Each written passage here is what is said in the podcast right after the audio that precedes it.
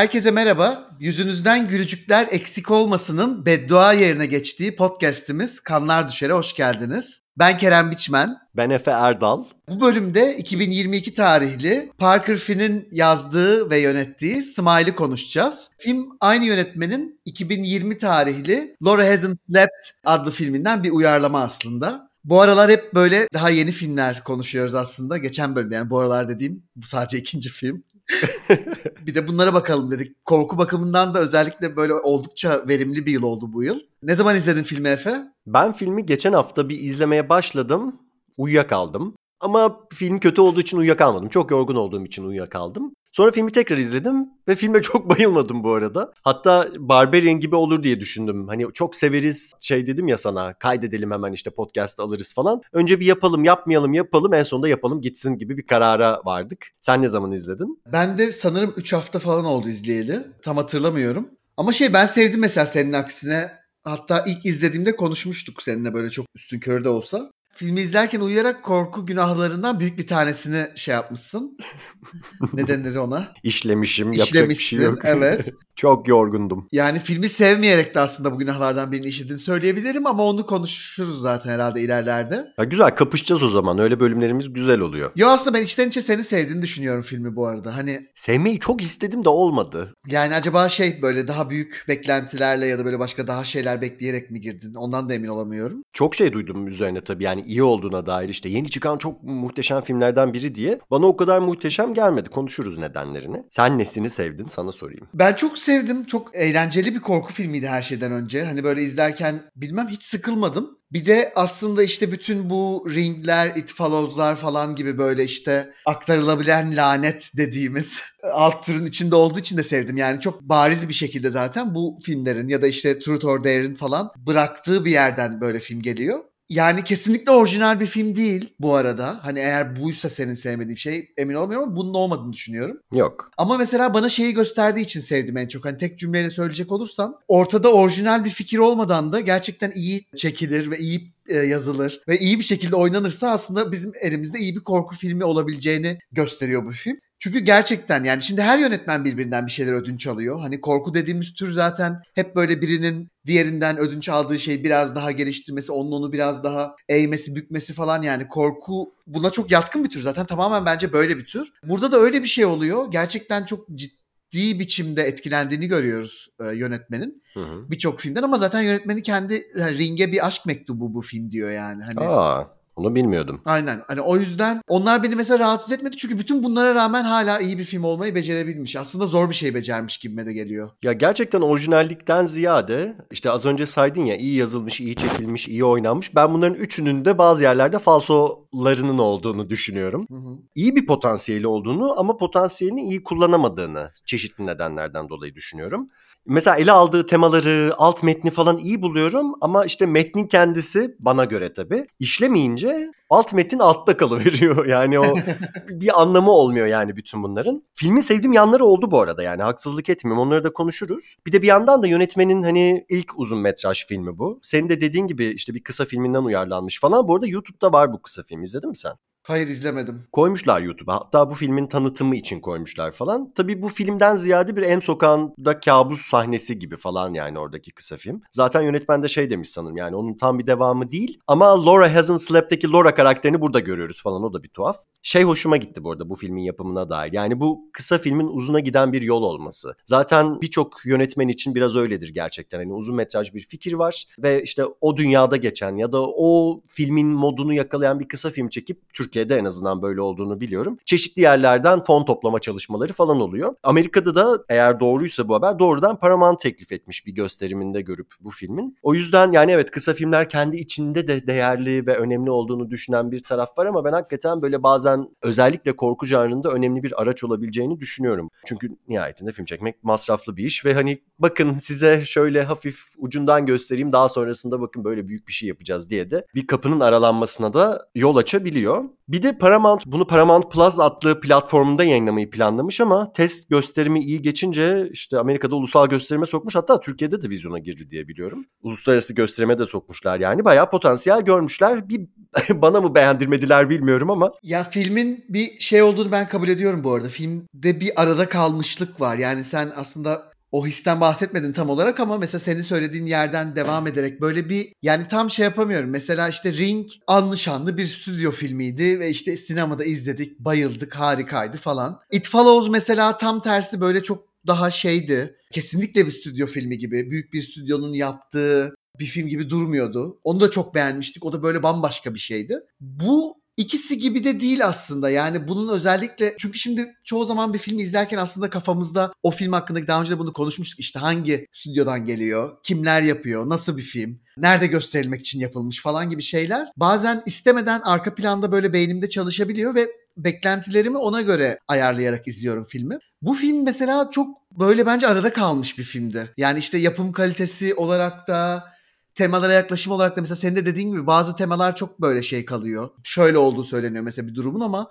atıyorum mesela travma. Ama hani bununla alakalı inanılmaz böyle derinlemesine bir şey göremiyoruz. Öyle olunca biraz havada kalıyor falan gibi. O yüzden bu arada kalmış biraz bence filmi kötü. Ya en azından benim hissim böyleydi filme dair. Ama filmin kesinlikle başarılı ve iyi bir korku filmi olduğunu düşünüyorum. Ha, bu yıl üst üste iyi korku filmleri geldiği için de 2022'de senin birazcık beklentilerin yükseldiğini ve filmleri daha zor beğendiğini düşünüyorum.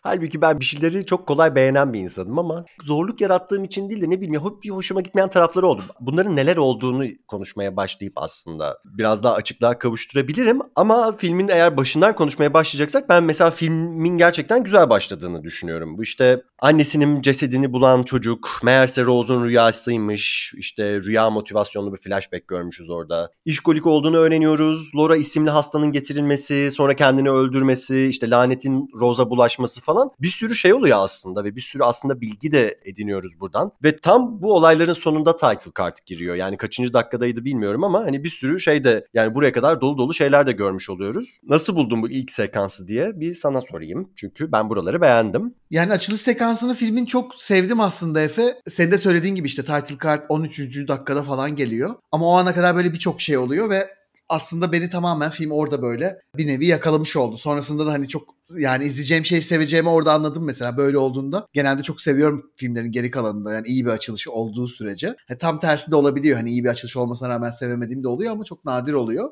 O yüzden sevdim ve biraz da hızlı başlıyor her şey. Çünkü normalde It Follows'da da gerçi böyleydi değil mi? Hemen başında oluyordu olan biten şeyler ve bütün o şey. Ama en azından orada kızın anlaması birazcık sürüyordu. Burada da sürüyor karakterin bunu anlaması. Ama en azından gördüğümüz şiddetin boyutu işte kırılmış bir vazoyla o kızın intihar etmesi falan. Ya oldukça sert başlıyor diyebilirim. Tuhaf bir renk paleti var bu arada aynı zamanda. Soluk ve kasvetli ama işte mesela böyle Babadook'daki palet gibi de değil. Burada böyle canlı renkler de var. Ama onlar yine böyle aşırı soluk versiyonlarıyla var falan. Sevdim yani o başları çok sevdim. Bir de belki konuşacağız. Hani işte Sozi Bacon'ı görerek başladım. Daha önce çok az şeyde izledim onu ve çok kısa kısa. Ama ona rağmen mesela sevdiğim bir oyuncuydu ve bu filmde bence bayağı iyi. Özellikle işte filmin o açılışında yani o ilk intihar sahnesinden itibaren oyuncuyu da çok seveceğimi anladım yani izlerken. Ya filmin buralarını ben de etkileyici buldum. Hatta filmin geri kalanının taşıyamayacağı bir vaat veriyormuş gibi geldi bana. Yani devamında o kadar çok klişelere düşüyor. Ektiği şeyleri biçmiyor falan böyle. Bunlar beni filmden çıkaran hatta böyle filmle yer yer dalga geçtiren, göz devirten falan bir moda soktu. Normalde o da hiç uyum değildir bu arada da. Bir arkadaşım vardı yanımda. Onunla beraber izleyince herhalde ben de böyle bir filmle dalga geçer oldum. Açılışla ilgili de film her şeyden önce bu hani Laura'nın kendini öldürmesinden önce bir kere bir yakın plan ceset suratıyla açılıyor. Hem de adına ve afişindeki görsele ters düşecek biçimde de gülümsemez bir halde tabii haliyle. Yani ölümle yüz yüze giriyoruz biz o dünyaya. Hatta bu etkiyi sağlamak için yatakta yatan cesedi de dikey çekmişler. Yani normalde yatay haliyle ilk görmüyoruz onu. Bu ölümün nedeni de hemen öğreniyoruz. Çünkü kamera odayı tararken gördüğümüz aksesuarlar bize bütün hikayeyi anlatıyor aslında. Film hiçbir şey söylemesine gerek kalmadan. Haplar var, şişeler var, sigara izmaritleri, dağınıklık falan. Yani muhtemelen depresyon ya da başka türlü bir mental duygu bozukluğuna falan bağlayabiliyoruz. Hatta karaktere dair bilgiler de ediniyoruz işte fotoğraflardan. İki tane çocuk var, bir adam var, sonra baba gitmiş mi, ölmüş mü falan film bunları açıklamasa da kafamızda böyle tık tık bir takım checkboxlara şeyler atılıyor. Çentikler atılıyor ve kamera hareketi kapıdaki Rose'da bitiyor. Şimdi bizle beraber bunları o da gördüğünü anlıyoruz. Film bizi aynı konuma koyuyor bu şekilde. Ama bir de çocuk olduğu için daha da şok edici oluyor. Uf şimdi bunun travması ağır olur falan derken zaten rüyadan uyandığını görüyoruz karakterin. Yani atlatamamış bu anıyı rüya olarak görmeye devam ediyor. Ve bu kamera hareketiyle yani cesetten başlayıp odayı tarayıp kızda bitirerek gördüğümüz her şeyi birbirine bağlıyor. Yani diğer bir deyişle hepsini kıza yüklüyor. Zaten filmde o travmanın Rose üzerindeki etkisini işte ona aktarılmasını falan anlatıyor ya. Halbuki altta başka bir suçluluk duygusu var tabii filmin sonlarına doğru öğrendiğimiz. Şimdi bu filmi izlerken benim gerçekten dikkatimi çeken şeylerden bir tanesi ve hani normalde vaa boktan bir film diyecekken aslında demememi sağlayan şeylerden bir tanesi bu gibi kamera hareketleri ve buna benzer pan hareketleri yani kameranın sağa sola yaptığı hareketler oldu. Fazla fazla kullanılmış. O yüzden yani belli ki bu bir estetik tercih ama aynı zamanda bir anlam yaratma öğesi olarak da kullanılıyor diye düşünüyorum. Ki bu açılışta bile birçok yere yapılıyor. Yani biri mesela ambulansta Laura'nın getirilmesinde yapılıyor. Tam tepeden böyle kuş bakışı, tanrısal açı diyeceğimiz plandan işte hastanenin camından içeri giriyoruz. Bu camdan içeri girme de bu arada Barbarian'da da vardı işte arabanın içine giriyorduk. Bu yeni bir trop olacak galiba. Orada da içerisi mi güvenli dışarısı mı güvenli falan gibi şeyleri tartışmıştık. Ee, burada da lanetli olan kişiyi lanetlenecek kişiyle bağlıyor diyebiliriz. Çünkü o sırada Rose odaya giriyor. Kamera hareketinin bittiği yer orası. Ama zaten tam bu amaca hizmet eden ve açılıştaki kamera hareketinin de tekrarı olan bir hareket daha var aslında. Laura'nın işte kendini öldürdükten sonra cesedinden Rose'a bağlanan ve daha sonrasında doğrudan gözüne giren Laura'yı da hemen öldürüverdim ama şey ben gerçekten burada Laura'nın o sahnesini işte başına gelenleri anlatmasını ve oyunculuğunu çok sevdim. Gülümsemesi falan da tüyler ürperticiydi. Kesinlikle. Çünkü filmdeki diğer karakterlere bazen o kadar çok yakışmıyor. Çok böyle tatlı kaldıkları anlar oluyor mesela. Bakınız psikolog, bakınız Carl denen o hastası falan. Bir de hani başına dadanan varlığı görememiz de New Nightmare'i hatırlattı bana. Oradaki hastane sahnesini hatırlattı açıkçası. Kesinlikle anımsatıyor ve şey bu arada Efe o tabii kamera hareketleri konusunda çok bir şeyim yok hani bilgim ama ben de izlerken hani birazcık İtfaloz kamerası hani İtfaloz'un o 360 kameralarını anımsattı bana aynı zamanda. Kameranın işte hızı, yaptığı şeyler, dönüşler, o biçimler falan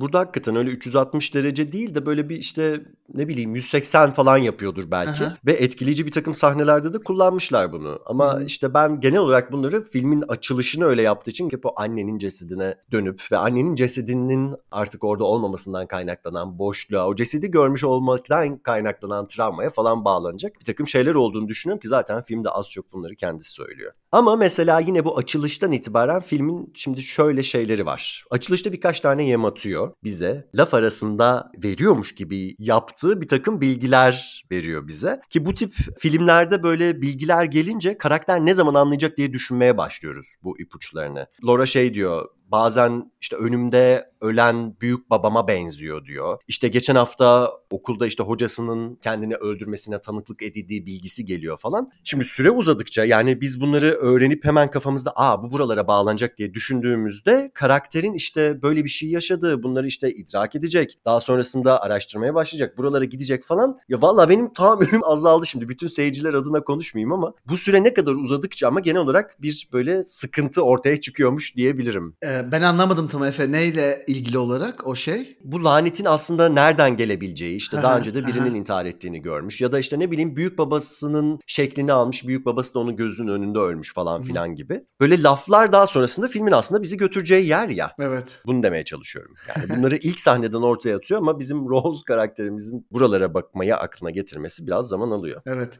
Yani çünkü mesela işte yine benzer temalar ya da benzer lanetlerle dönen filmlere baktığımızda Rose birazcık farklı kalıyor. Bu film hakkında aslında en çok sevdiğim şeylerden bir tanesi de bu oldu. Çünkü Rose gerçekten çok yalnız kalıyor ve hiçbir şekilde bir ta ki en sonlara kadar hani dedektifin ta en sonlarda ona inanıp ona yine kendi deneyimleyerek aslında benzer bir şey inanıp ona yardım etmeye hani kesin bir kanıt olduktan sonra başladığı ana kadar Rose tek başına yani kocası yalnız bırakıyor. İş arkadaşları, hastanedeki müdürü, işte kız kardeşi, onun kocası yani Rose tamamen şey oluyor böyle. Hani mesela ringde en azından sevgilisi bir noktada yardım ediyordu ya da işte ona inanan ya da işte onun yanında olan insanlar vardı birlikte araştırma yapabildi. E, It Follow'da zaten bütün arkadaş grubu kızın etrafına toplanıp ona destek oluyorlardı her şekilde. Burada kesinlikle bu yok. Çok daha yalnız ve çok daha böyle karamsar bir şeyden bakıyor Rose'a film. O da benim çok hoşuma gitti mesela. Çünkü burada hani Rose'a kesinlikle inanılmıyor ve dolayısıyla çok sinir bozucu bir film oluyor o noktada. Ya şimdi sen en başında hem oyuncuyu hem de karakteri sevdiğini söyleyerek başladığın için tam ağzımdan çıkacaktı. İtiraf edemedim ama galiba şimdi tutamayacağım itiraf edeceğim. Ben ana karaktere o kadar uyuz oldum ki Kerem. Şaka yapıyorsun. ya kesinlikle değil. Oyuncudan mı, oyunculuktan mı bilmiyorum. Belki bu yüzden bile bağ kuramamış olabilirim filmde. Bir yandan da diyorum şimdi buralarda insanlar hakkında atıp tutuyoruz falan. Yani mesleğimiz gereği küçük dünya yarın bir gün bir festivalde orada burada yüz yüze geleceğiz ve bunlar böyle kayıt altında söylendiğiyle kalacak. Söylediğimizde yutmuş gibi yapacağız biz de. Ee, ama başka nerede oynuyordu bu kadın? O kadar kötü buldum ki. Yani her sahnede bir şey yapması gerekiyormuş gibi bir oyunculuğu vardı. Böyle sürekli bir tedirginim ve ben travma taşıyorum oyunculuğu taşıyordu üzerinde. Bu bana gerçek gelmiyordu yani. Yani ben bilmiyorum ya kesinlikle katılmıyorum buna. Çünkü çok kolay değil özellikle korku filmlerinde bir yandan kırılgan olabilmek. Çünkü bir mücadelenin de içindesin aynı zamanda ve o mücadele ediyor olmana rağmen arka planda aslında ne kadar kırılgan olduğunu göstermek falan bence bayağı bir zor. Yani tabii ki ringdeki Naomi Watts değil ama son derece iyi olduğunu düşünüyorum oyuncunun. Şeyde vardı Mayor of Easttown'da. Kate Winslet'ın HBO mini dizisinde oğlunun karısını oynuyordu. Uyuşturucu bağımlısıydı ve şey çok iyiydi. Orada da çok az sahnede görüyorduk ama böyle bayağı etkileyiciydi. Bir de zaten çok sevdiğim iki oyuncunun kızı olduğu için de seviyorum. Bunun dışında. Kimin kızı ki bu kadın? Kevin Bacon'la Kyra Sedgwick'in kızı. Aa gerçekten mi? Evet evet. Aa, haberim bile yok. Vay be. Yani ben tam tersi mesela çok sevdim oyuncuyu ve aslında tam da oyuncunun performansı böyle filmi alıp götürüyor diyebilirim çoğu noktada. Zaten sadece onu görüyoruz çoğu zaman. Aynı yerden tam tersini düşünmüşüm ben de. Oyuncunun performansının yere düşürdüğünü şey yaptım ama neyse daha fazla bu konuda ısrar etmeyeceğim. Yok, şundan da rahatsız olmuş olabilirsin. Ekran süresi çok fazla mesela. Diğer kork evet yani korku filmlerinde bir baş karakterimiz oluyor. Ama bunun dışındaki karakterlerin de bir ne yaptığını ettiğini görüyoruz değil mi? Hani arka hani bir bağlam oluşabilmesi için filmin geneli için E, genelde yan karakterler oluyor. Onların arasında yani sadece yan karakterleri de bir arada görüyoruz. Hani bunda Rose hep var, her sahnede var. Başından itibaren hep Rose'u izliyoruz ve çok çok fazla var Rose yani. Belki o seni rahatsız etmiş olabilir fark etmeden. Hmm, tamam şimdilik böyle kalsın ya tabii senaryodan kaynaklanan bir takım şeyler olduğunu da iddia edeceğim ben. Şöyle başlayarak. Şimdi şöyle aslında hakikaten filmle alakalı söyleyeceğim bu oyuncudan falan bağımsız olarak. Şimdi film mesela bu az önce bahsettiğim bu araştırma mevzusunu geciktirerek ve araştırmaya başladığı zaman da bizim çoktan tahmin ettiğimiz şeyleri sırf karakter öğrensin diye izlediğimizi anlayınca ben mesela sıkılmaya başladım. Yani sürekli bir karakterin bizim olduğumuz yere gelmesini bekliyormuşuz gibi hissettim. Senaryoda yapısal bir problem olduğunu düşünüyorum yani bu yüzden. Mesela benzer lanet filmlerinde Ringu ama Ring'de sanki biraz daha fazlaydı bu işte araştırmaya yapılan vurgu. Şimdi yaptıkları araştırmanın sonucunda buldukları her şey film boyunca gördüğümüz şeyleri anlamlandırmaya hizmet ediyordu. Yani neredeyse hatta her biri bir twist gibiydi, yeni bir bilgi gibiydi. Burada öyle bir şey yok. Zaten bizim çoktan düşündüğümüz filmin zaten böyle laf arasında söylediği bir takım şeyleri sırf karakter anlasın diye izliyormuşuz gibi geldi bana. Ve zaman dolsun diye belki de hani kısadan uzuna geçirmenin öyle bir şeyi de var böyle bir filmi. Mesela birini öldürürsen kurtulursun bilgisini öğreniyoruz. Mesela o adamla konuşmaya gitmesinin hiçbir anlamı yok gibi geliyor ama. Çünkü polisin verdiği bilgiden biz çözüyoruz zaten onu. Yani adam öldürmekten yatıyor demiş diğer adamla ilgili. Kendini öldürmemiş, başkasını öldürmüş. Komşusunu öldürmüş hatta karısının önünde. Patern devam etmiş diyor. Yani bunu bizim diğer adamdan öğrenmemizin hiçbir anlamı yoktu filmde. Düşündüm hakikaten bu arada tekrar izledim tabii ki. Hani bir şeyi var mıydı diye. Bir de o hani karşılıklı konuşma sahneleri biliyorsun. Silence of the Lambs çıtayı çok yükseltti. Tabii ki de hiçbir filmden öyle olmasını beklemeyiz. Ciddi haksızlık olur diğer bütün filmlere. Ama yani aa şimdi değişik bir bilgi alacağız. Değişik bir yüzleşme ne gelecek falan derken işte Brezilya'da da böyle bir olay yaşanmış. Birisi birini öldürdü. Ben de birini öldürdüm falan gibi bir şey. Kadın gidip de kimseyi de öldürmüyor bu arada bu bilginin karşısında. Hani ben yapamam, kimseyi öldüremem falan gibi büyük bir tepki vermişti ya hani diyorum oradan başka bir yere mi bağlanacak? Hani boşa düşüyormuş gibi geliyor bana bütün her şey. Yani evet ona katılıyorum ama şey mesela bu araştırmaya başlamasının geciktirilmesini bilinçli bir tercih gibi gördüm ben birazcık. Çünkü senaryo özellikle oralara kadar şeye çok fazla eğiliyor. Yani Rose aklını mı yitiriyor? Hani bunlar gerçekten oluyor mu? Hani Rose'un peşinde gerçekten biz biliyoruz seyirci olarak. Biz bir korku filmi izlemek için oturmuşuz ve tabii ki Rose'a bir şey musallat oldu yani. Biz bu konuda hiçbir şüphemiz yok ama Rose bundan emin olamıyor. Tam da işte o hani tıpçı olması, psikiyatrist olması falan filan gibi birçok sebeple uzun süre aslında o şey yapmaya çalışıyor. Yani o büyük şey sahnesine kadar yani oradan sonra birazcık kopuyor her şey. İşte kediyi öldürüp kız kardeşinin çocuğunun doğum günü hediye olarak götürdüğü orada her şeyin birbirine girdiği sahnede. Rose bence bir noktaya kadar kendi bile acaba aklımı mı yitiriyorum gibi. Çünkü yaşadığı her şeyi mesela belirli semptomlarla çevresindekiler açıklıyor. İşte biri burnout oldun diyor, diğeri depresyondasın diyor, diğeri başka bir şey diyor falan. Hı hı. Hani o noktada oradaki o psikolojik korku şeyini hani dümdüz bir korku olmaktansa film daha çok böyle psikolojik korku şeyini oynuyor bence. Yani film böyle sanki aynı anda birkaç janrada var gibi. Senaryodaki o tercihin bilinçli olarak yapıldığını düşünüyorum. Ha evet seyirci için işliyor mu işlemiyor. Senin için işlememiş o ayrı bir konu. Onu birazcık bilerek yaptığını düşünüyorum. Yani orada biraz aslında Rose direkt ringlenmiyor yani. Biraz babaduklanıyor en başında filmin. ya dediğini anlıyorum ama benim söylediğim tam olarak janralarla alakalı değil. Yani bir karakter analizi, işte karakter incelemesi falan gibi bir şey izlediğimiz durumda çok keyifli olabilir tabii ki. Ama ben zaten başta karaktere de bir şekilde uzakta durduğum için belki bana o keyifli gelmemiştir ama hani sen ciddi ciddi keyif aldın mı mesela? Hani senin seyirci olarak bildiğin ve çözdüğün ve nereye gideceğini az çok kestirdiğin hatta bence çok çok kestirdiğin şeylerin karakterin geride kalıp sana yetişmeye çalışması sürecini. Yani evet çok geride kalan karakterleri sevmem. Ama şeydi yani böyle ah ah vah vah Rose falan dedim yani. Hmm. Ay ne yaşıyor bu kadın ya falan dedim. Öyle zevkle izledim yani. Biraz şey de arttırıyor diye çünkü oralar. Yani özellikle işte filmin en sonunda işte Rose'un travmasıyla yüzleşme sahnesine kadar işte hep bir korku vardı ama aynı zamanda bir dram da vardı. E, Daha önce zaten defalarca söylediğim gibi yani beni üzebilen ya da böyle işte drama göz kırpan korku filmlerini çok seviyorum. O yüzden sevdim diyebilirim. Evet yani eğlendirdi beni. Ama evet Rose'un da sanki bir adım bizimle aynı şeyde olmasını isterdim. Geride kaldığını kabul ediyorum. Kesinlikle kabul ediyorum. Ama şey çok etkilemedi beni. Ya da biz bu kadar çok ileri olmayabilirdik. Hani biz de onunla beraber keşfedebilirdik. Çok daha keyifli olurdu mesela halkada olduğu gibi diye düşünüyorum. Hı hı. Yani çok inatçı dedim ben mesela. Çok direniyor ama öyle güzel bir yerden bir inat da değil. Çünkü kendi işini zorlaştırıyordu aslında bir yandan. Hani filmin o kısmını aşırı uzatmakla birlikte.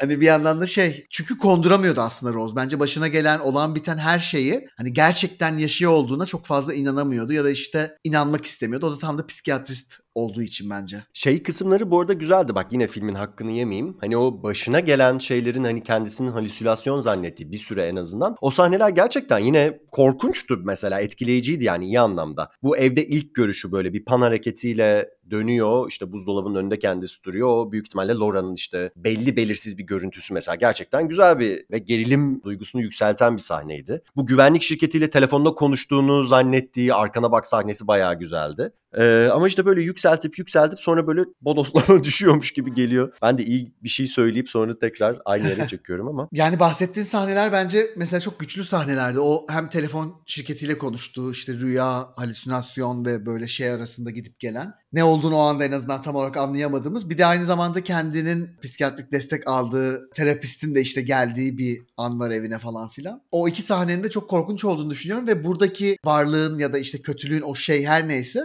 izlediğimiz diğer benzer filmlerle kıyasladığımda bambaşka yöntemler seçebildiğini de görüyoruz bir yandan. Çünkü mesela işte yine anmadan edemeyeceğim hani Samara tek bir şeydi. Yani Samara korkunç, küçük bir kız ve böyle sırılsıklam biçimde çıkıyor ve seni mahvediyor yani. Hani Samara Samara'ydı ama yani Samara başka şeyler yapmıyordu. Sabırla bekliyordu. Hani o 7 günde olsun. Bir kişi daha şeyi izlesin. Birisi kopyalasın. Bir kişi daha izlesin. Ee, ya da mesela It Follows'da hani kimin o olduğunu anlamıyorduk. Karakterimiz bazen karıştırabiliyordu hani yavaş yürüyen ya da tuhaf birini gördüğünde. Hı hı. Ama mesela şey oradaki entity böyle tuhaf tuhaf şeyler yapmıyordu birinin kılığına girip eve gelip akıl oyunları oynayıp anladın mı yani hani buradaki şey biraz daha kötücül ve daha yetenekli aslında buradaki varlık. Yani bu filmlerden çok etkilenmekle birlikte aslında bütün o fikri birazcık geliştirmeye çalışmış da diyebiliriz film. Çünkü bütün o rüya sekansları falan böyle bayağı bir filmi korku filmi yapma yolunda şey yapıyor. Bayağı bir katkı sağlıyor bence. Aynen işte bir yandan da bu hani karakterin zihninden gücünü aldığı bir karakter olduğu için onun tanıdığı insanların kılıklarına girerek onların işte söyleyebileceği replikleri söyleyerek karakterle birebir etkileşime geçebiliyor bu. işte Halkada da olmuyordu, It Follows'da da tam olarak olmuyordu. Burada terapistin eve geldiği sahneyi söyledin. Ben onun mesela kaçırılmış bir fırsat olduğunu düşünüyorum film için. Gerçekten korkunç bir sahne olabilecekken mesela bahsettiğim bu güvenlikle konuştuğu telefon sahnesi gibi bana yalpalayan bir sahne gibi geliyor. bir kere terapist çok tatlı gülümsüyor. Hatta bence sırf bu sebepten dolayı şeytani bir ses eklemişler altına. Ki bence bu şeytani ses daha da komikleştiriyor kadının böyle tatlı gülüşünün altında. Ve şey de çok tuhaf geldi bana ya bu Alien 3'ü hatırlatan bu işte Xenomorph'un Ripley'nin suratına yapıştığı bir tane sahne var ya. Çok meşhur bir plandır o. Onun gibi bir planda böyle ağzından salyalar falan akarak suratına geliyor ama neye hizmet ediyor o sahne? Yani biti veriyor sahne ve başka bir yere bağlanıyor. Başka bir yerde görüyoruz ana karakteri. Bana kalırsa yönetmen bile uğraşmak istememiş burayla. Yani hani bir korku var orada. Evet daha da yaklaşıyor, daha da korkutuyor falan filan ama hani bu olayın şeyi neydi daha sonrasındaki etkisi neydi vesaire hiç konuşulmadan böyle araya seyircileri korkutalım. Rose'u korkutma bahanesiyle bence diye koydukları bir şeydi. Ee, o yüzden hani çok etkileyici olabilecek bir şeyin dediğim gibi kaçırılmış bir şans olduğunu düşünüyorum. Yani evet, ben de biraz özensizce eklendiğini düşünüyorum ama ona rağmen mesela ben izlerken eğlendiren bir sahne oldu. Hiçbir şey hizmet etmiyor dediğin gibi yani özellikle Entity'nin şimdi biz korku filmlerini konuşurken hani çoğu hatta her zaman hani bu işte kötü varlığın, bu lanetin, Entity'nin, katilin bir şeyin de her zaman motivasyonunu konuşuyoruz. Hani bu niye var ya da bu neyi temsil ediyor gibi. Hani burada evet işte belki travmayı falan temsil ediyor ama birazcık özensizce olduğuna katılıyorum. Çünkü Rose'a hani o sekans mesela hiçbir katkıda bulunmuyor yani. Niye böyle bir şey yapmak istiyor ki zaten aslında Rose o noktaya gelene kadar çoktan delirmiş durumda. Hani hiçbir katkısı yok mesela. It Follows'un ya da işte Ring'in şeyleri çok daha bir hedefleri var, bir motivasyonları var ve onu yerine getirmeye çalışıyor ve sadece onu yerine getirmeye çalışıyorlar. Hani ekstradan işte jump scare olsun diye ya da böyle film daha da korkunç olsun diye bir şey yapmaya çalışmıyorlar o iki filmde de. İşte sanki araya boş kaldı film biraz korku sahnesi koymamız gerekiyor gibi bir motivasyonla yazılmış gibi geldi bana. Bir de hiçbir zaman bu kadar çok dibine girmemişti bu varlık. Yani dibine gelince ne oldu? Ne olacak bu karaktere falan gibi şeylerin cevabını da doğru düzgün vermiyor açıkçası. Bir de It Follows'da da şöyle bir sahne vardı. O da mesela o film boyunca yaratılan varlığın doğasına ters düşen bir hareket olduğunu söylemiş miydik hatırlamıyorum bölümde. Çatıda durduğu bir tane an görüyorduk. Hani normalde yürüyerek karakterlerin üzerine gelen bir yaratık ya da varlık her neyse şeytani güç e, orada evlerinin çatısında duruyormuş mesela. Yani bu o film için o yaratığa tersti. Bu film için de mesela o anın burası olduğunu düşünüyorum. Sence bu yönetmenden peki daha iyi filmler gelme ihtimali var mı yoksa böyle tek atımlık bir şey mi olacak? Yo tabii ki var. Yani niye ben filmi beğenmedim diye umudu kesecek halim yok. İnsanın bence zaten kendini geliştirmesi için her zaman fırsat vardır. Sen ne düşünüyorsun? Yani ben emin olamıyorum artık Efe kestiremiyoruz biliyorsun kimseyi. Hani iyi bir şey de söylemek istemiyorum.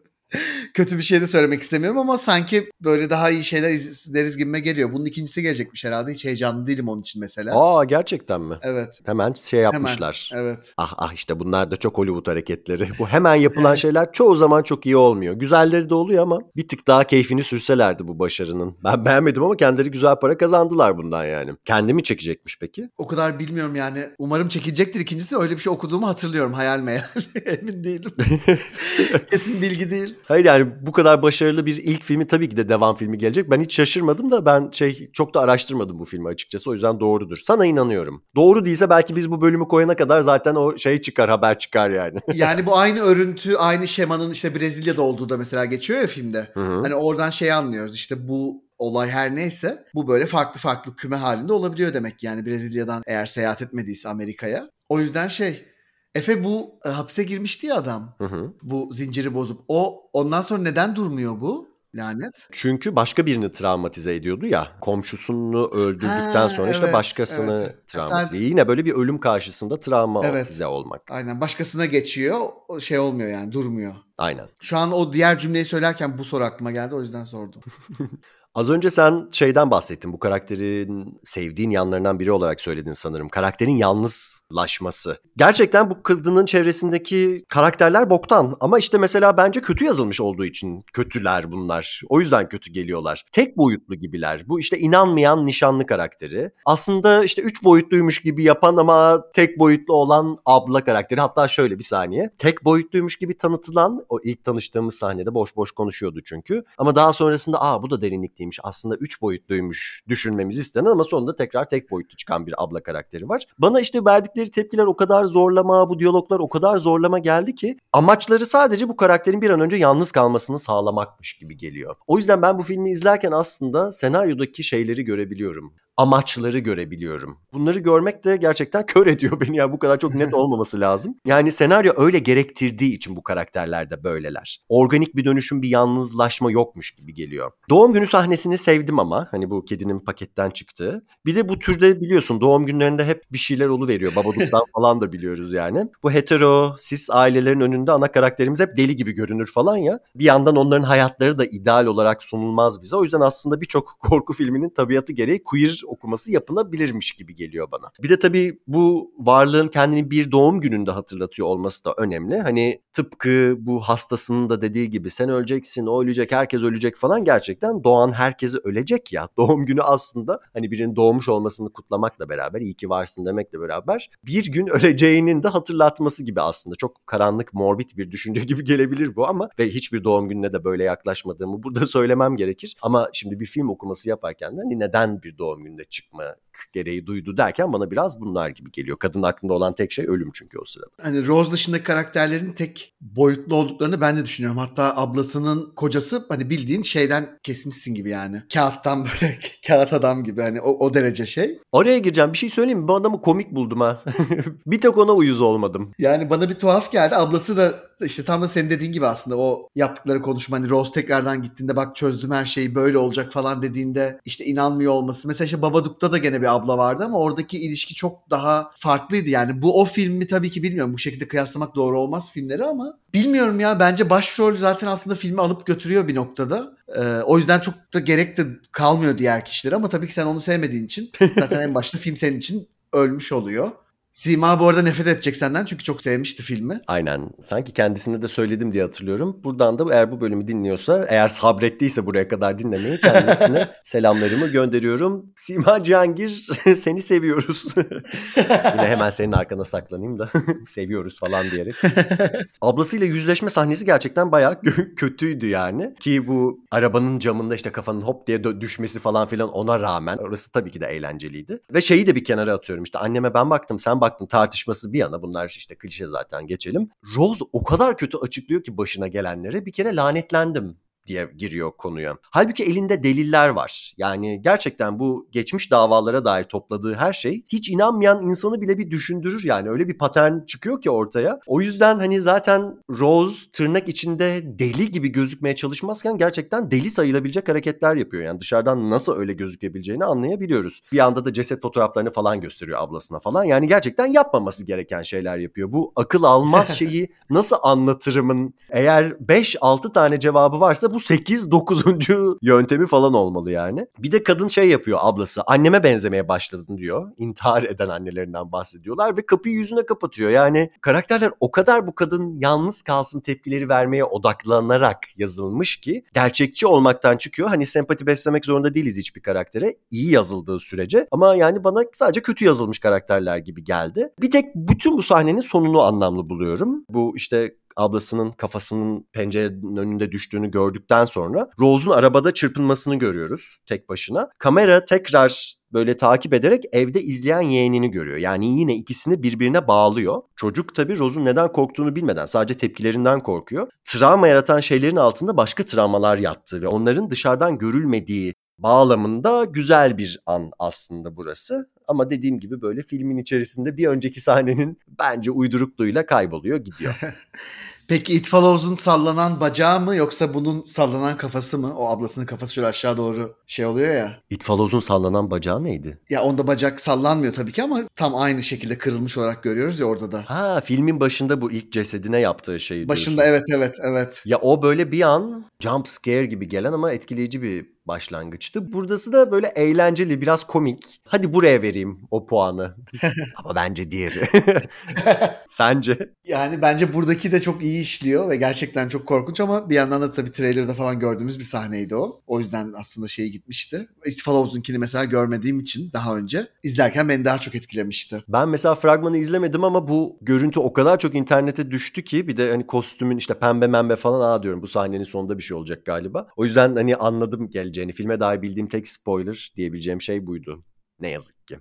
Tabii yine hadi filme dair güzel bir şey söyleyecek olursam bu finalindeki ve finale doğru giden sahneleri aslında ben iyi buldum. Mesela bu şey güzel. Rose'un yalnız kalmalıyımı fark etme anı. Çünkü bu depresyon ya da işte benzer duygu durum bozukluklarının ya da işte akıl hastalıklarının neyse adı yalnızlaştırıcı bir etkisi olduğu bilinen bir şey ya. Bir de hani şey gibi anekdotlar da vardır. İşte bu fotoğrafta gülümsediğine bakmayın bir hafta sonra canına kıydı. Psikiyatrik bozuklukların hani gerçek yüzü diye bir şey yok aslında. Gülümseyen hali de gerçek yüzü, görmediğimiz hali de gerçek yüzü falan gibi yerlere gittiği için. Yani bütün bu sürecin aslında dedim ya alt metinlerini falan aslında sevebilirdim filmin metnini çok sevebilseydim eğer diye. Bu bağlamda filmdeki lanetin de gülümseyen bir travma zinciri olarak karşımıza çıkması anlamlı oluyor. Çocukluk evine döneceği ta yine ilk evin bahsini duyduğumuz sahneden belli olsa da bu arada hani yine aslında filmin çok önceden ortaya attığı ve benim işte ay hadi ne zaman oraya gideceğiz diye düşündüğüm bir şey oldu ne yazık ki. Evde yaşanan bazı anların sahiden güzel olduğunu düşünüyorum. Bu arada bu evin ilk bahsinin geçtiği sahne de biz bu iki karakterin kardeş olduklarını anladıklarımız ilk sahne oluyor. Ama bu bağlantıyı işte mülkiyet üzerinden kurmaları, işte bu travmayı konuşmamaları eve ne olacak diye konuşmuş olmaları. Bir yandan işte garson yanlarına geliyor. Az önce kavga etmiş olmalarına rağmen gülümsüyorlar ediyorlar falan. Aslında hani konuşulmamış bir takım şeylerin böyle kibarlıkla gülümseyerek onunla bununla nasıl geçiştirildiğini anlatılması anlamında güzeldi. Ama filmin başlarında bu ekilen tohum filmin ta en sonuna kaldı. Neyse. Sana bu arada hangi filmi hatırlattı? Kadının kendini eve kapaması. Hiçbir filmi hatırlatmadı. Hangi filmi hatırlatması gerekiyor? Valla bana doğrudan Final Destination sonlarına Ha, doğru Evet, evet. Yok bana hi- hiç hiç öyle bir çağrışım yapmadı bende. Gerçekten mi? Ben Evet, belli evet. ki filmden o kadar sıkılmışım ki başka diğer filmleri düşünmeye Aynen. başlamışım. işte ama işte onda da demiştik ki ölümden o kadar korkarsan yaşayamaz hale gelirsin, yalnız kalırsın falan diye. Bu da böyle biraz benzer bir şey aslında. Ama Rose bunları duymaya hazır değil. O yüzden hayalinde şeyi öldürüyor. Herkesin elbet bir gün öleceğini söyleyen hastasını öldürüyor aslında. O adam da bu arada bundan başka bir şey söyleyemediği için hasta olarak kodlanmış. Yani hani ölümün varlığını kabul etmek başka bir şey. Sadece onu düşünmenin de sorunlu olduğunu söylüyor film. Bu anneli sahneleri falan nasıl buldun bu arada? Oraları güzeldi sahiden. Güzeldi evet. Oralar kesinlikle güzeldi ve yani orada işte bütün o gerginlik, bütün o korku, bütün her şey her şey böyle bir finale çıkmış gibiydi ve tam da benim az önce söylediğim hani işte o birazcık da üzülmem de gerekiyor. Hani böyle drama olduğunda şeyin içinde seviyorum dediğim şeyle de çok aslında birazcık alakalıydı o sahneler. Ben de evle alakalı şunu düşündüm. Yani bir kere evler olmasaydı korku filmlerinin ne kadar işleri zor olurdu. Terk edilmiş evler olmasaydı pardon. Yani şu son zamanda izlediğimiz filmler bu arada lanetli ev alt türünden bahsetmiyorum. Hı hı. Boş, terk edilmiş artık oturulmayan evlerden bahsediyorum. Yani işte Barbarian'da tamamen boş evlerden oluşan bir mahalle vardı. It Follows'da gene o Detroit'te böyle arka mahallede bir çocuğun bu laneti geçiren çocuğun evine gidiyorlardı. Orası da öyle bir mahalleydi zaten. Ring'de yine Rachel artık sadece bir kişinin oturduğu çoktan terk edilmiş bir çiftliğe gidiyordu falan ve yine bir eve. Yani bu bütün bu terk edilmiş evler aslında çok büyük bir rolü var bence korku filmlerinde. Bir yandan şeyde düşündürüyor. Ne kadar çok boş ev var Amerika'da hani izlerken bunu da düşünmedin? Mesela Türkiye'yi örneğin düşün. Yani her evde birisi mutlaka oturuyor yani. Bütün evler dolu. Bunları düşündüm ben ev sahnesinde. Hani ne çok boş ev var dedim yani. Mesela slasher'ları konuşurken de şey diyoruz. Evlerin ne çok penceresi ve kapısı var. Yani anladın Hmm. mı? Hani ne kadar büyük evler. Yani ev dediğimiz şey zaten korku filmiyle aslında aşırı bağlantılı bir şey. Ama bunun dışında da bütün korku filmlerinin dönüp dolaşıp bir evde şey finale ulaşmasını seviyorum. Ne sormuştu şu an hatırlamıyorum bu saçma ve uzun konuşmamdan dolayı. Ya evler güzel şeyler işte hem görsel olarak hem boş evin işte anlamsal olarak falan da güzel ama Evet, işte evet. genel olarak bu sahneleri nasıl bulduğunu söyledim. Sen daha sonra bir de annenin çıkacağı yere daha bağlamadın konuşmaya ama genel olarak finale giden yolu sordum sana aslında. Evet evet. Biraz gayrimenkul konuşmaya başladık. Evet.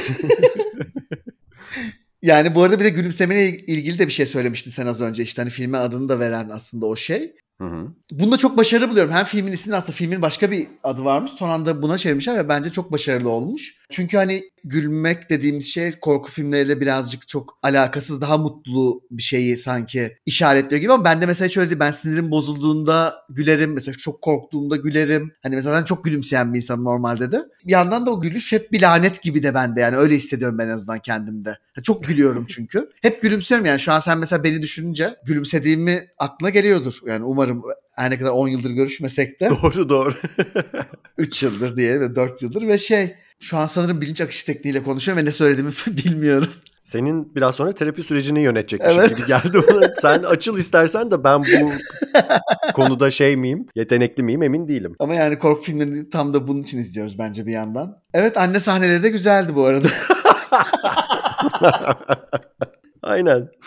Ne çok bu arada anneli film var değil mi? Öyle söyleyeyim bu arada. Sen Evet. Barbarian bir önceki filmde konuştuğumuz gibi sen eve odaklanmışsın ama asıl orada anne var. Evet Canavar Anneler de bu son 10 yılın bence şeylerinden bir tanesi. Yani bu 10 yıl bence bununla hatırlanacak olabilir. Hmm. Nedir acaba uzun vadede bir döner bakarız biz de bir 10 yıl sonra. Neydi bunların Evet. anlamı amacı diye. ya bu evi mesela bir de şey hani herhangi bir boş ev gibi de değil. Neredeyse işte M sokağından hatta M sokağındaki yaşanan evler de değil yani. M sokağının kabus halindeki evlerinden ya da işte Silent Hill oyunundan falan böyle fırlamış bir ev gibiydi. Ya buraları bile biraz abartılı hatta çok set set buldum ama ya olsun en azından korkuya dair bir şeyler sunduğu için de tamam artık mızmızlanma keyif al şuralardan falan dedim kendime. Anneyle yüzleştiği yerler güzel. Terapinin işlevini gerçekliğe döküyor da diyebiliriz aslında. Çünkü terapi dediğim şeydi hani çocukken ağlayamadın, edemediğin şeylere işte terapide ağlamak, yapamadığın konuşmayı yapmak falan filan gibi şeylere bağlandığı için de terapist de olduğu için karakter tam bir dileğinin gerçekleşmesi durumu olduğu ortaya çıkabilir. Bir de bu işte annesinin suratına bir şeyleri söyleyip söyleyip daha sonra odadan çıkarken annenin odadan böyle dev gibi çıkması falan da güzeldi. Yani görsel olarak etkileyici olduğu gibi dedik işte yeni bir dev anne tropu yaratılıyor herhalde. Bir yandan da annenin karşısında çocuk gibi küçük kalmasını da sağlıyor aslında. Şey diyaloglarını da güzel buldum. Zihnin tüm bunları gerçek yapıyor çünkü senin zihnin buna çok müsait, çok davetkar diyordu ve kendi zihninden kaçamazsın diyordu. Rose da maden zihnimin ürünüsü sen de kaçamazsın deyip onun gücünü elinden alarak gerçekten bileğini bükerek ve en sonunda evle beraber ateşe vererek o travma zincirini kırıyordu sanıyoruz tabii. Yani bu kısmı biraz hakikaten M sokağındaki Nancy gibiydi ve benim çok hoşuma gitmişti. Ve film gerçekten burada bitiyor olsa evet belki film süresi boyunca bu yüzleşmeyi hak edecek adımları tam olarak atmamış olabilir bana göre. Ama yine de işte güç verici, ilham verici bir son olabilirdi. Hatta şey de enteresan bir twist olurdu. Şimdi film bunu açık açık söylemese de ki aslında film söylüyor da karakter tam olarak anlamıyor ve dile getirmiyor. Bu lanet tanıdıkları önünde ölmüş insanlara bulaşıyor ya. Rose'un annesi, diğer adamın kardeşi, işte başka birinin başka bir şeyi her neyse. Rose'un ama şöyle bir durumu var. Annesinin ölmesine göz yummuş o. Yani öyle bir twist var ya. Bu twist bir anlamlı olmalıydı son savaşta. Hı hı. Hani sen benim zihninden mi güç alıyorsun? Al bakalım benimki senden kara. Hani ben sadece bir travmayı tanıklık etmedim. Aynı zamanda o travmanın yaratılmasına sebep oldum gibi bir yerden zinciri koparsaydı ben gerçekten alkışlayabilirdim bu filmi. Karanlığı karanlıkla yenmek. Hani karanlık mı istiyorsun? Al sana karanlık der gibi. Ama işte film çok daha tahmin edilesi bir sonu tercih ediyor ki ben de böyle olabileceğini öngördüm gerçekten yani. Hani baktık zaten oradan çıkıyor film devam ediyor gündüze döndü falan sen de düşünmüşsündür herhalde buradan bir şey çıkacak diye. Tabii tabii kesinlikle öyle bitmeyeceğini tahmin ettim. Ama sevdim mesela ben hani sonun karamsar olmasını falan da sevdim.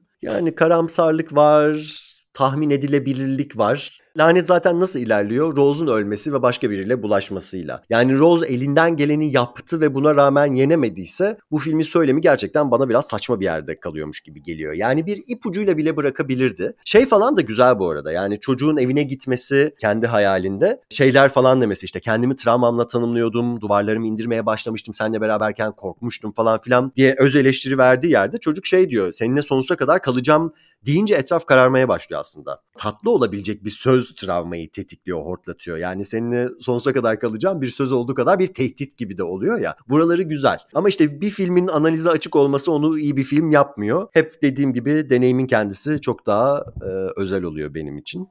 Yani ben Kyle Gallner'la bir 400 yıl kalabilirdim sanırım.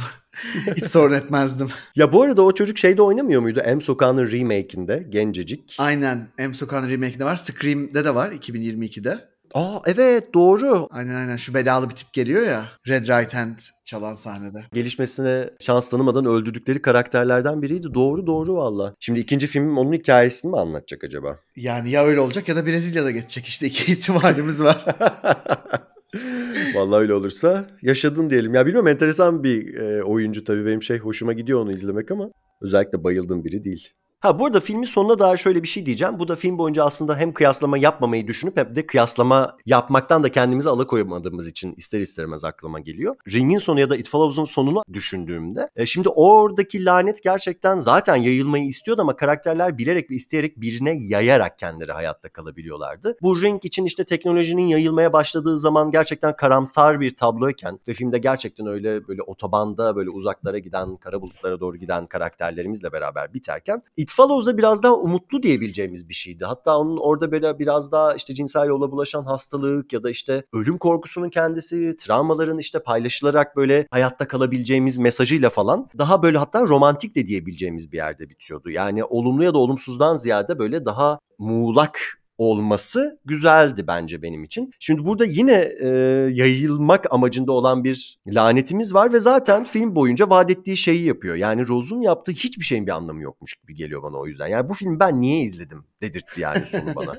Devam filmini izlemek için değildir inşallah diye de düşündüm. Bilmiyorum sen ne diyorsun? Yani film işte It Follows'un baş role davrandığından ya da işte Ring'in Rachel karakterinden davrandığından kesinlikle daha farklı bir e, şeyle yaklaşıyor Rose'a. Bu çok net. Başlarda da söylediğin gibi. Dolayısıyla aslında sonunda birazcık bununla alakalı olduğunu düşünüyorum. Rose'a zaten yapılmayan hiçbir haksızlık kalmıyor. Burada yönetmeni de böyle yaptığı için kutluyorum. Hani diyecek bir şey bulamıyorum. bu şeyi söylemeyi unuttum ben bu arada. Rose'un kocası da mesela işte yani film akıl sağlığıyla ilgili de aslında çok dikkatli değil. Yani bazı noktalarda birazcık hoyrat davranıyor. Çünkü kocasını aslında böyle tatlı, iyi biri gibi gösterip sonrasında da özellikle akıl sağlığıyla ilgili çok şey yorumlar yaptırtıyor mesela kocasına. Hmm. Oraları birazcık ilginç filmin yani artık daha korkunç, daha rahatsız edici olsun diye mi yapılmış bilmiyorum. Bak yine kötü demiyorsun, ilginç diyorsun. Bunu Scream 4'te de yapmıştın Kerem. Evet. İlginç bir tercih olmuş. Çamur attırmıyor. Aynen. Söylediklerinin bazılarına katılmakla birlikte bence sen filmi izlediğinde gününde değilmişsin ve bazen biliyorsun gününde olmadığımızda asla sevemiyoruz o filmi. Filmi iki buçuk kere izledim. Daha ne yapayım yani? Daha kaç kere izledim? Neyse aynı fikirde olmak zorunda olmadığımızı tekrar hatırlayarak ve birbirimizin boğazına sarılmayarak da bitirmemiz güzel olabilir bence. Ben ne bu Nemrut böyle boomer gibi sürekli her şeylerden söylenen işte hastayken podcast kaydetmek falan biraz beni aksi yaptı galiba. Kusura bakmayın. Sen zaten kusura bakmazsın diye düşünüyorum da dinleyicilerimiz de bu ne be söylendi bir saat boyunca demezler inşallah. Sessizlik demezler falan da bari bir şey yap. Yok demezler. yok yok demezler senin yani her zamanki halin falan dermiş. Hadi be oradan. Ee, evet filmi gömdükten sonra bölümü gülücüklerle falan kapatabiliriz. Dinlediğiniz için teşekkür ederiz. Bir sonraki bölümde görüşmek üzere.